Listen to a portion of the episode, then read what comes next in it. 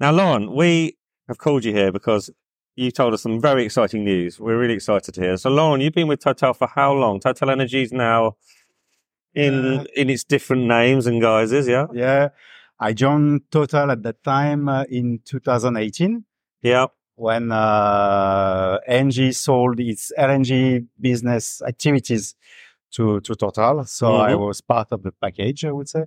And I was very happy to, to enter in this company Yeah. because uh, there was a, really a strategic view on LNG and, uh, and I've been working in the, uh, market analysis and strategy for LNG for a few years. And then I become head of uh, the strategy department for GRP, gas, renewable and power segment in Total Energies. which of course took the forefront of what everything that Total stood for before it became Total Energies. yeah. you uh, became right in the.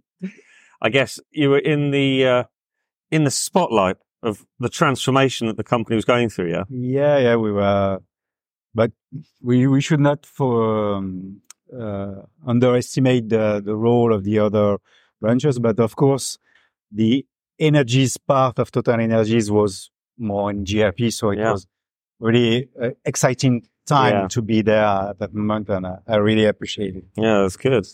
And, And now, time for a change. Yes, time for a change. This is very exciting. So, what are you going to be starting on? Your next role is going to be. So I've been appointed as a new general delegate of uh, Gignal or GIIGNL, depends uh, how you want to Yeah. pronounce it. But uh, yes, it's I'm very happy first because it's someone somehow uh, getting back to LNG. Yeah. So my business uh, I like much. and at the heart of the LNG consumers. I mean, of course, there's portfolio players, suppliers. Yeah. Everyone makes up the, the, the membership at Gignal, but this is the most important body representing everybody Yeah. who purchases and imports LNG products. Of course, um, yes, we'd like to say that we are incredible. the, the voice of the energy voice. industry.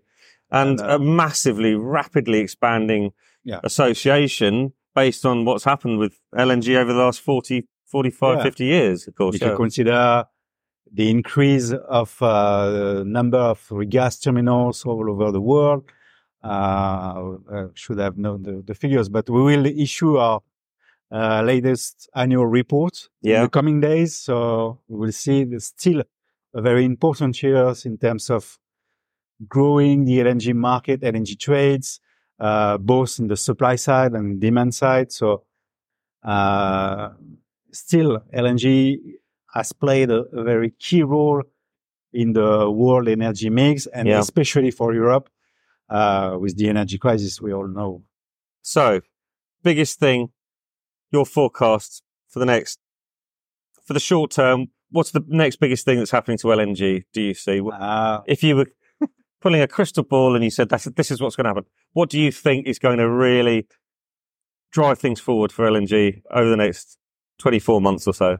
uh, looking at some kind of medium term or short term, 24 months, I would say, uh, there will, LNG will still be needed, uh, in Europe because, uh, the crisis is, isn't over. Mm-hmm. Uh, and still we can won- wonder if there will be, there, there might be uh, a rebound in the LNG demand in Asia.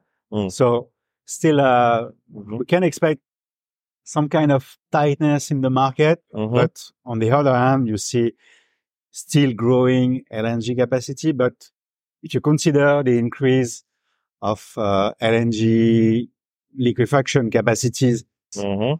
It's still not enough to cope with the demand increase. Sure, sure. I think s- still we are in a balanced to tight market. confident that investors are taking LNG as essentially as a hydrocarbon fuel? Are they taking it seriously enough to invest in it long term to satisfy the long term demand? This is where we have a problem, isn't it? Yeah, yeah. It's over the, I would say the, the, the last two, three, four, even five years. If we are in the current crisis, maybe it's due to a lack of investment.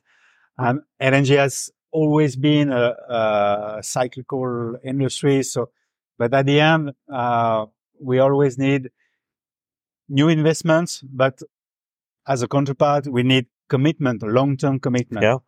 And what we are, the, the shift we can observe in the LNG business is that, for example, Asian buyers are still willing to commit themselves over the long term. If you look at the the the, the, long term contract that have been signed in 2000, uh, 2022, it's mostly from Asian buyers. Yeah. But still, uh, there is a question for Europe or the part of the world. Are there other players rather than portfolio players that are willing to invest in long-term Yeah. uh, supply agreements with liquefaction plants in order to secure investment? And uh, yes, it's uh, it's an interesting question, but we can see there is a, a shift in toward this sense in, in the industry. Good. So, when is the Gignal annual report out? Something that I always used to have on my desk. First thing I'd do, print it out, and that was that. Have that there. Or ideally, get a nice printed copy from the office. Yeah. But when when are we going to see that land? It's- No, it, it, it will be, it should be, uh, it should be issued, uh, I would say next week. Uh, Fantastic. so Excellent. we are working on it with the team. Uh, Yeah. uh, and of course it's, The final Quite edits. expected. Yeah, Yes, it's, that's uh, it. Yeah. Well, it's a big one for the industry. We yeah. we love seeing the Gignal annual report.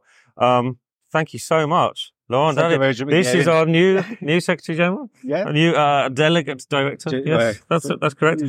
Um, general delegate. General director. General. Well, uh, you know, I'm sure Total will miss you very much, but Yeah, uh, but to will, the next chapter. I will come back. I will come back. To the next chapter. Thank you. very much. Fantastic. Pleasure. Thank you, Gavin. No problem. Pleasure.